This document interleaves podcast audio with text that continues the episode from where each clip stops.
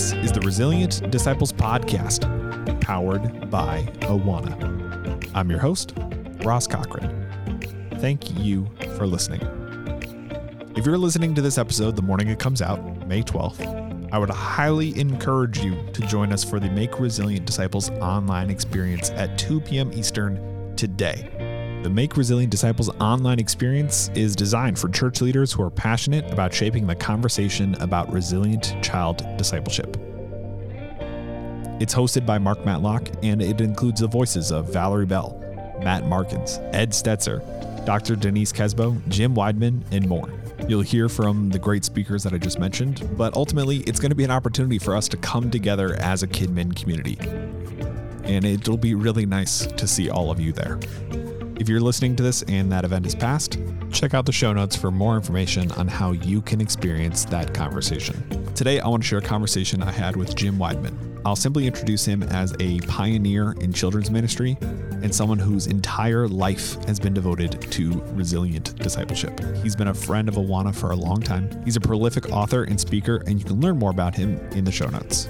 We start this episode with Jim sharing how he got started in children's ministry, but we cover a ton of ground. So, everything from revival in the church to football. So, I hope you enjoy hearing from Jim as much as I did. Here is episode 33 of the Resilient Disciples podcast. Well, when I came into children's ministry in the 70s, it was really before children's ministry was cool. Uh, you know, I had uh, gotten saved in the Jesus movement. If you ever did drugs, uh, after you, uh, you know, when you came into church, they just stuck you in the youth group. And uh, so I was leading worship in the youth group. And one day, the lady over children's church, or children that was teaching the children, didn't show up. And my pastor grabbed me and told me to grab my Bible, grab my guitar, and go to children's ministry and don't come out. And that was 45 years ago. And um, so.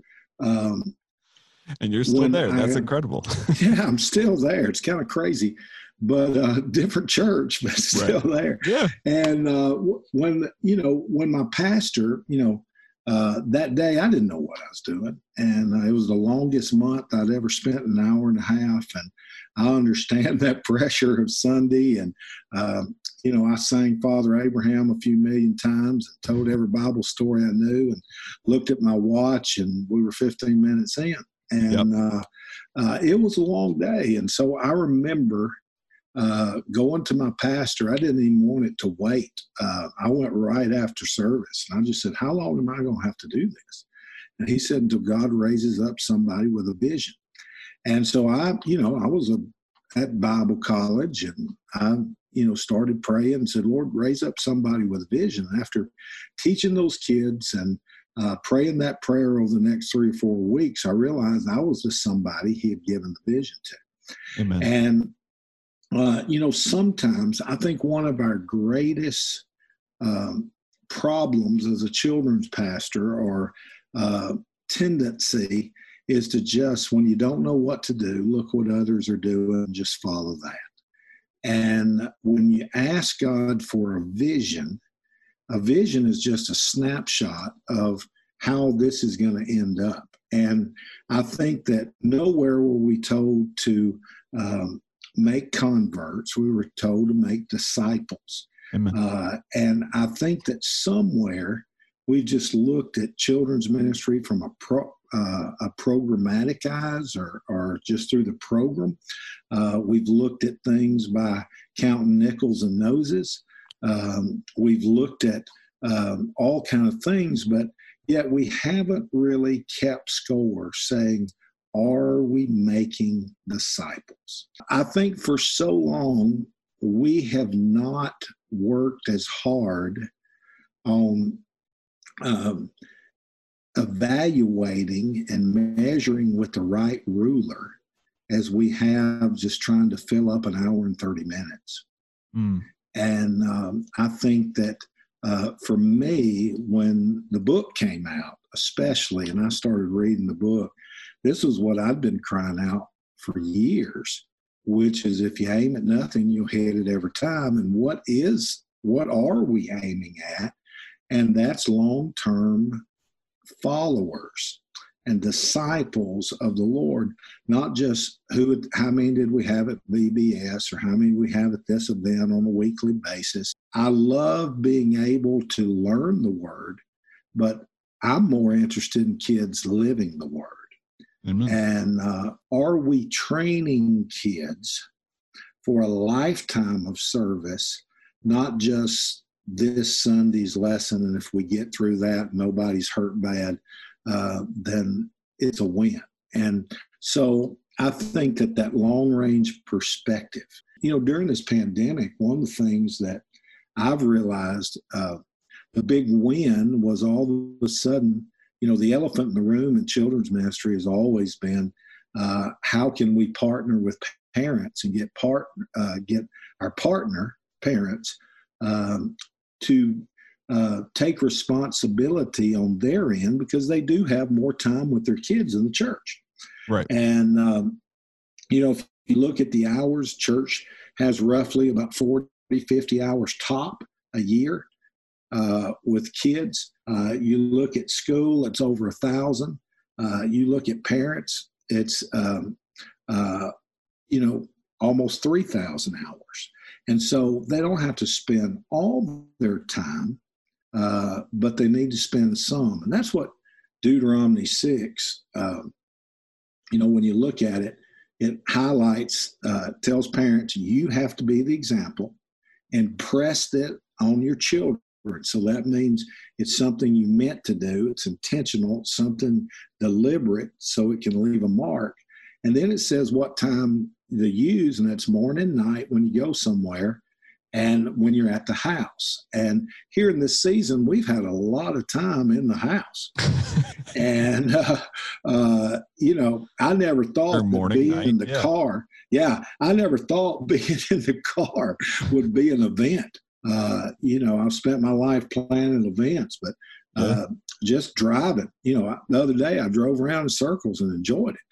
Yeah. And uh, yeah, and that was just in. My wife saw uh, her neighbor yesterday and was like, "I saw Jim." It was crazy. Yeah, yeah, yeah, like, yeah, yeah, yeah. I think why this is so important is because you know when all the the research started coming out that what we've been doing these last 50 years has not kept people in their faith um, and that the church and the people that had the benefit of children's ministry. Uh, very low percentage was still serving the Lord and in church and walking out uh, what being a disciple is all about. So, um, you know, we all know that if um, if you do the same stuff and want a different um, outcome, um, you know, that's insanity. Right. And so, what we've got to do, if we want a different action, we've got to do different things. And that's why I think this move to make discipleship uh, and those conversations with kids. And I also know that, you know, educators have been telling this for years, Ross, but, you know, everybody that gets help at home with their studies uh, and schoolwork has an advantage over those that don't. And so, if it's true with math and science, it's also true with biblical things. Amen. And that parent involvement, which was God's plan all along, um, was uh, for a godly man to marry a godly woman and stay godly and raise godly kids and repeat the process. And that's what Deuteronomy 6 is all about. And then you go to Deuteronomy 4, verse 9, and that's the first time that grandparents are mentioned in the Bible, and the first time we see the phrase, your children's children. And it says that the whole goal of grandparenting is to pass on faith. Yeah. And uh, pass on that God story. And so um, we've done a real bad job of doing what every uh, feast day and uh, Israeli feast and festival says to do, and that is to remember what God did and teach it to your children. And we're helping them remember the Bible, but we're not helping them remember the God events and our individual God stories mm. and how that can be passed on from generation to generation. Amen. And I think so. That's you touched on it earlier, but I want to you know kind of zoom in a little bit to this moment that we're in because this is kind of what I wanted to bring the conversation to, both in this moment and outside of it. Because I think not only is the church making this hopefully long sustaining move to partner more effectively with the person who's always been our partner, the local parent. Yeah. Um, but also that parent right now is also the homeschool teacher, is also the gym instructor, is also the coach, and is having to do everything because of the confinements of this pandemic. And I think what I view, if nothing else, my basic privilege associated with this podcast is being able to talk to people like you who have walked the walk because I think that insight is super helpful in moments like this because you, you know, you are someone who is carrying on this conversation about the need for resilient disciples globally, but you have done, you have faithfully walked with the Lord to try to live it out in your in your own family. So you are someone who I hope, who I think people can really un, trust when you speak to the, the need for to bridge that gap between the practitioner and the parent because you've had to bridge that gap on both sides. You talked about how the sort of the first instruction of grandparents biblically is to just tell stories of faith and how that how does that raise resilient discipleship? What is what is your role right now um, with your adult children and your grandkids uh, for your grandkids resilient discipleship? How do you define that? Yeah um, you know i think that every parent and grandparent has to come saying what is the main thing that i want for my children do we want our children to have better education, make more money, be more uh, uh, successful, uh, whatever that looks like in our definitions? Or do we want them just to love Jesus with all their heart and raise godly kids? And I think that what is happening in this time, we're coming to the main thing. And uh, Ross, you said it. Uh, parents are school teachers, they're coaches, there are all these different things right now. And I'm hearing from a lot of parents, well, we're just getting weary in this season. Well, you know, when my arms are full of stuff and I can't carry it all, I start letting certain things drop. And you have to decide uh, what can be dropped and what's the most important.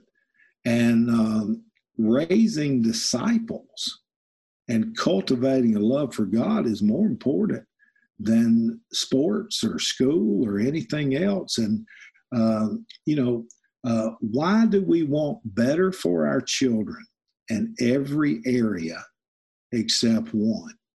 And that's spiritual things. And in that area, we'll settle for just as spiritual as mom or dad are just not bad. But we don't measure everything else. We want you know, if you have a master's, you want them to get a doctorate. Uh, if if you if you drive a Toyota, you want them to have a Lexus, and we want our kids to have better in every you know. If if you played college ball, you want your kids in in in the NFL, right? Uh, and and so you know we want better, but we settle. Yeah. And I think that in this pandemic, uh, it's okay to let things drop, but don't let the wrong things drop. And I think one of the things that has helped me is looking at this children's ministry thing globally is um, we've just now been forced to go from being creative, which is using someone else's material the best we can, uh, to being innovative mm. and asking the question um, you know what does not exist what does not exist that needs to exist and uh, you know in the early days of children's ministry we had we had to be innovative because if you had a budget you couldn't spend it on anything uh, right. uh, because there was nothing to buy and and so uh, we you know we had to create things and make things um, you know it's it's kind of crazy uh, to look back on it now when, you know, uh, there was a whole limited world before Google that you just had to create things yeah. and be innovative. And so we're being forced uh, as a church to partner with parents well, to encourage parents not just to do what we need them to do, but to help them understand the why involved. Why is this so important? And I think, you know, everybody's talking about how can I do a virtual VBS now with thinking about summer. Um, uh, why? Uh, what, you know, maybe you just need to do uh, individual small group Zoom sessions to talk about certain things and point kids toward a certain way or um, uh, you know uh, and i think that there's going to be certain people in this pandemic that just hit reset and going back to doing stuff that wasn't giving them the results they wanted. And a great question and this is where i hope people will read the book join the conversations listen to these podcasts because as we come up with a new normal, what do we need to just not do as well as what do we need to do better? Amen. And and I think that's that's kind of you know for me uh, you know the fact that uh, I've had the privilege of ministering to thousands of kids, and I'm thankful. Uh, the other day, I wished a guy um, a happy 45th birthday that, uh, uh, you know, I've basically known him his whole life. I oh, remember oh, wow. when he was born and he was in my church. And, and I'm now, because of Facebook, I'm still uh, keeping up with him. And, um, you know, I look at these kids and, um, you know, do they get their identity over who they are in Christ? or is it just because they're an engineer or a lawyer or uh, a baker or a candlestick maker? Uh, yeah. and and so somewhere uh, that helping people see that the that maybe the goal we were aiming at was not the right goal to start with. Yeah. And that that making disciples who are now raising godly kids and putting a hunger in their kids. Uh, you know, my grandkids right now, you know, my role is uh, not upper management as grandparents, uh, but I'm a big cheerleader. And um, I tell them all the time, um, you know, uh, what great parents they have. I reinforce the parents um, you know, one of the problems with grandparents is we've said, my house, my rules. Uh, I'm going to disobey the rules of the parents, and I'm just going to do whatever I want to. And when I'm tired, I'll send them home. Uh, well, that is horrible because who wants their grandkids to to be confused over what the rules are? Sure. So my wife and I um, had to say, okay, y'all set the rules and tell us what they are. Yeah uh, we had different rules because it was a different time. And we were raising different kids. And if I think I can raise my grandkids uh, uh, for a world that doesn't exist and them turn out right, I'm kidding myself. Uh, and the things my grandkids will do for a living, those jobs haven't even been creative yet. Yeah. So how do I put how do I prepare them for that? Number one, to love God with all their heart, to be a resilient disciple, to love the word and the wisdom of the word. Because if I want them to be entrepreneurs, then they need to know Proverbs hmm. and they need to understand it and walk it out. And they need to understand that the voice of wisdom and the voice of God are the same. And so I want to teach them that we serve a limitless God, and here's what He did for us. When Yancey, you know, when you have your first grandchild, everybody's staying right there, and anytime somebody walks in the room, you know, you just freak out. Nobody was leaving till the baby was born, then we all ran in to see the baby. But the day after, uh, you know, folks are ready to go to restaurants, especially the people out of town. They're ready to see Nashville and uh, go do tourist things. Um, and I just kept my mouth shut and sat there. And sure enough, everybody left but me. And Yancey, of course, she wasn't discharged. And uh, uh, she looked at me and she said, Dad, can I take shower? And you babysit uh, your grandson. And I thought, yeah, uh, yeah. You know, and so, uh, so I, I, you know, I told her take a few hours. Uh, nice. You know, we'll be fine. And so I sat there, and the first thing I did was look at him, and I said, "Bub," and all this. Uh, I introduced myself and told him we were going to be close, and we'd have a special relationship. But I said, "Has anybody told you about Jesus?" Mm. And and I got to be the first person to tell my grandson about Jesus. I told him not only who Jesus was and what Jesus would do for him and could do and would do and wanted to do, uh, but I told him my God story. I told him his Gigi's God story. I told him his mom and daddy's God story. Um, I remember when his brother was born, I told his brother about his brother's God story as well as ours. I told him what football team we yell for and all kind of pertinent information that he'd need to know. Of course, prioritized appropriately. Live to live in Widemanville. And, nice. uh, uh, you know, it was one of those things that, that, uh, that telling that story has not stopped. Mm.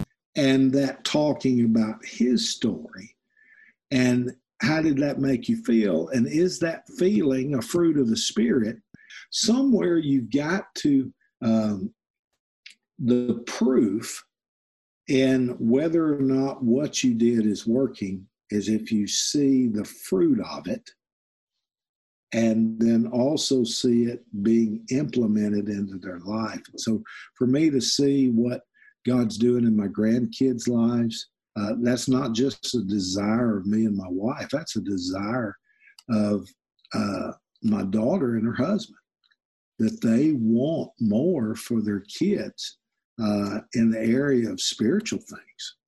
And, um, you know, to walk that out and to have those God stories. And, uh, you know, it's funny. The things I'm doing during the pandemic with my grandkids are the same things I did before the thing. And, um, you know, that conversation of what's God been saying. And then if he hadn't been saying anything, I know they hadn't been listening. So then we start talk, talking about that. Yeah. Um, and and so, you know, that uh, walking those things out should be just natural life. What I hope people hear in this conversation around discipleship is um, that discipleship is not another program to add to your already overburdened yeah, plate, yeah. right? Because the certain things you're talking about, there's a simplicity and a power to what you're describing, um, including the ability to be transparent about your own story. I think a lot of parents, yeah. particularly of my generation, make the mistake of walling off harder parts of their story. But there's a simplicity in sharing a story. And I love that you said that when you are talking to your grandkids now, that it's not that different than when you're able to be in person. Because I think, again, you know, um, a lot of grandparents too may feel like, well, I can't do all of the things I normally do with them. And it's a it's a refreshing reminder of while everything feels like it's changed, there are things that haven't. Yeah. Yeah, and and the crazy thing is because you know my oldest grandson is nine now, which is hard to believe. Uh, but man, I can get him on his iPad now more than ever. He answers FaceTime messages more now because he's on an iPad more than he was before all this That's started. So interesting. And so family ministry has to start at home. And I th- think that's that's the problem that we wanted it to start somewhere else. And I know especially people in large churches, they say, you know, I can't do what large churches do.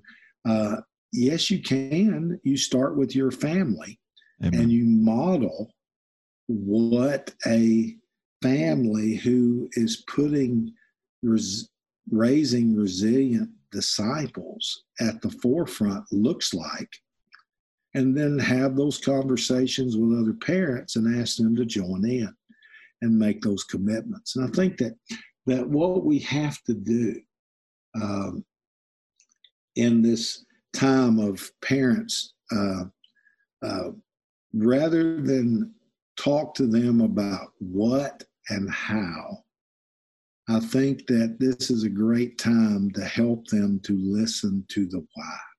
Mm. Why does this matter so much? This moment that we're in, like you said, is an opportunity for a reset. Someone who is hearing this conversation and recognizing the urgency and is going, okay, great. Tell me what to do. Like, game on. As soon as the pandemic's over, we're ready. They're ready to go. And I would love to hear you speak to that crowd. How does that person get started? What I would want to avoid is that people hear this and go, that is awesome. I can't wait to hear Jim in another podcast talk about how important it yeah. is. I think the first thing is to begin the conversations with key influencers within their own organization. Uh, that could be one other person, that could be 12 other people. And when the first when this all started, the first thing I did is get every children's worker I had um, on Telegram. Uh, you know, they can use um, Slack and all kind of, you know, GroupMe, whatever your favorite thing. Um, we at the church use Telegram, so I got them all there. Uh, I got everybody on one, but I got those key people first, and we started just sharing and getting those conversations with others uh, that I knew that were already on board with children's ministry. But let's talk out this philosophy and why it's important. And so then when we roll it out to the bigger children's ministry folks, um, um, when they had questions or went to uh, these people, they knew what was going on. But the main thing we need to, to this uh, whole idea of making disciples is the most important thing of our church. Yeah.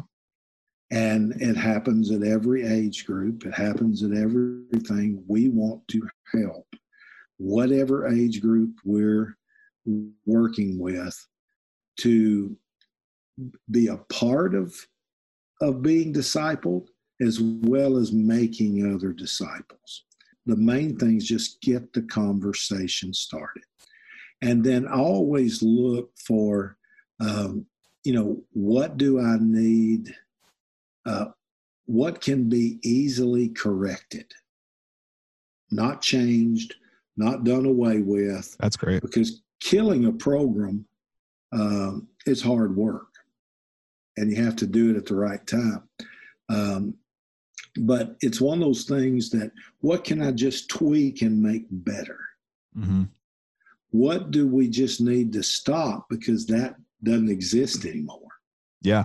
I mean, in this relaunch, uh, everything that I'm seeing across the nation uh, in this first phase of coming back, children's ministry is really not allowed because of social distancing.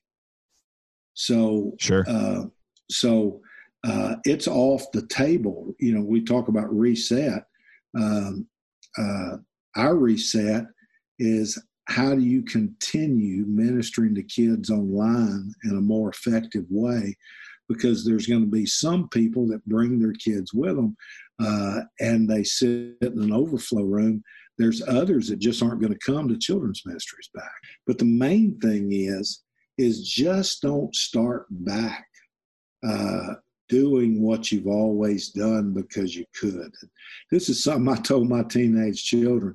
Just because you can doesn't mean that you should. There it is. And uh, there's a lot of that um, in this reset.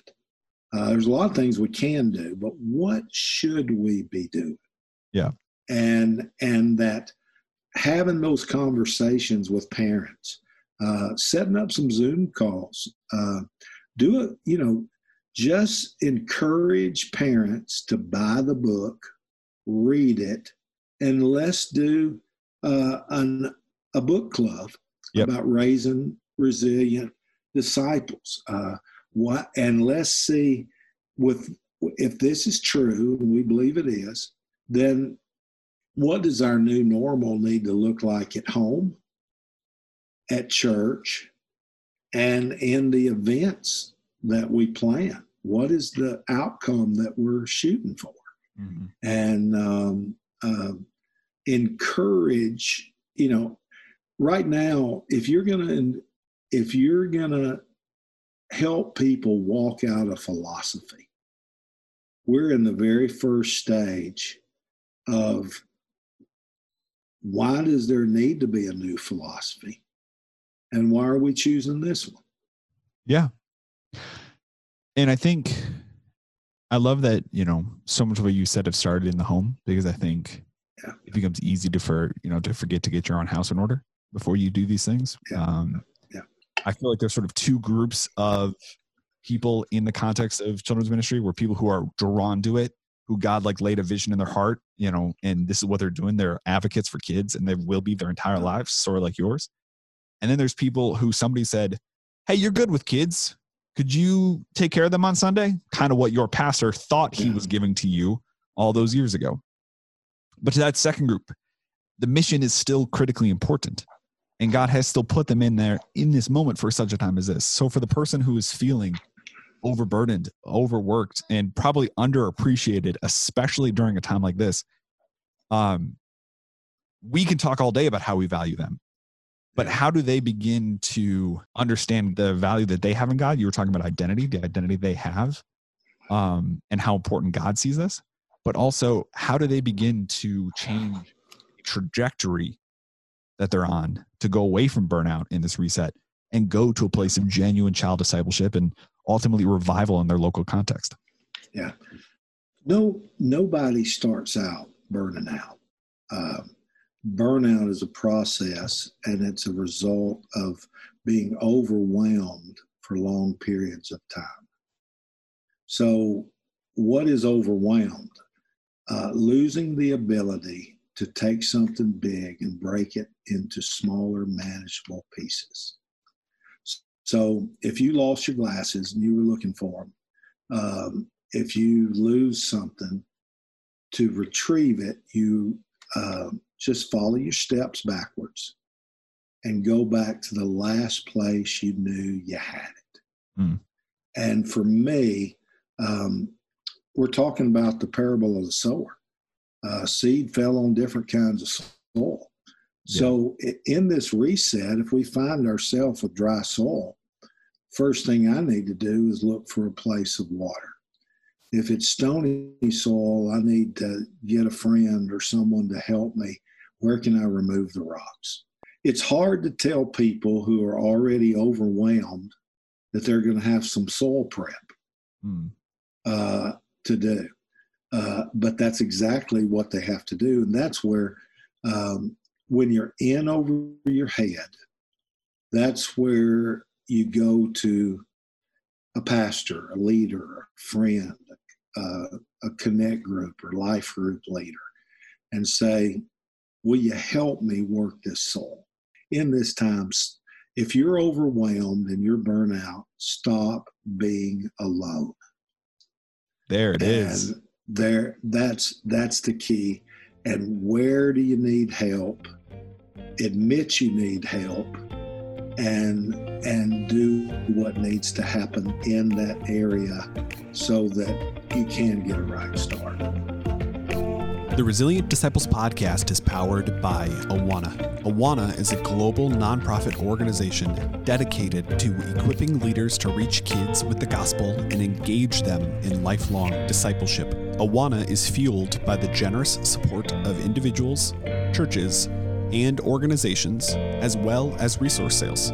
Subscribe to the podcast today so you never miss an episode, and go to resilientdisciples.com for more resources and many more of these conversations. The podcast is mixed, edited, produced, and hosted by me, Ross Cochran. Thanks to Kevin Orris and Phil Wallace for making the podcast happen. And thank you for listening. I'll talk to you on Thursday.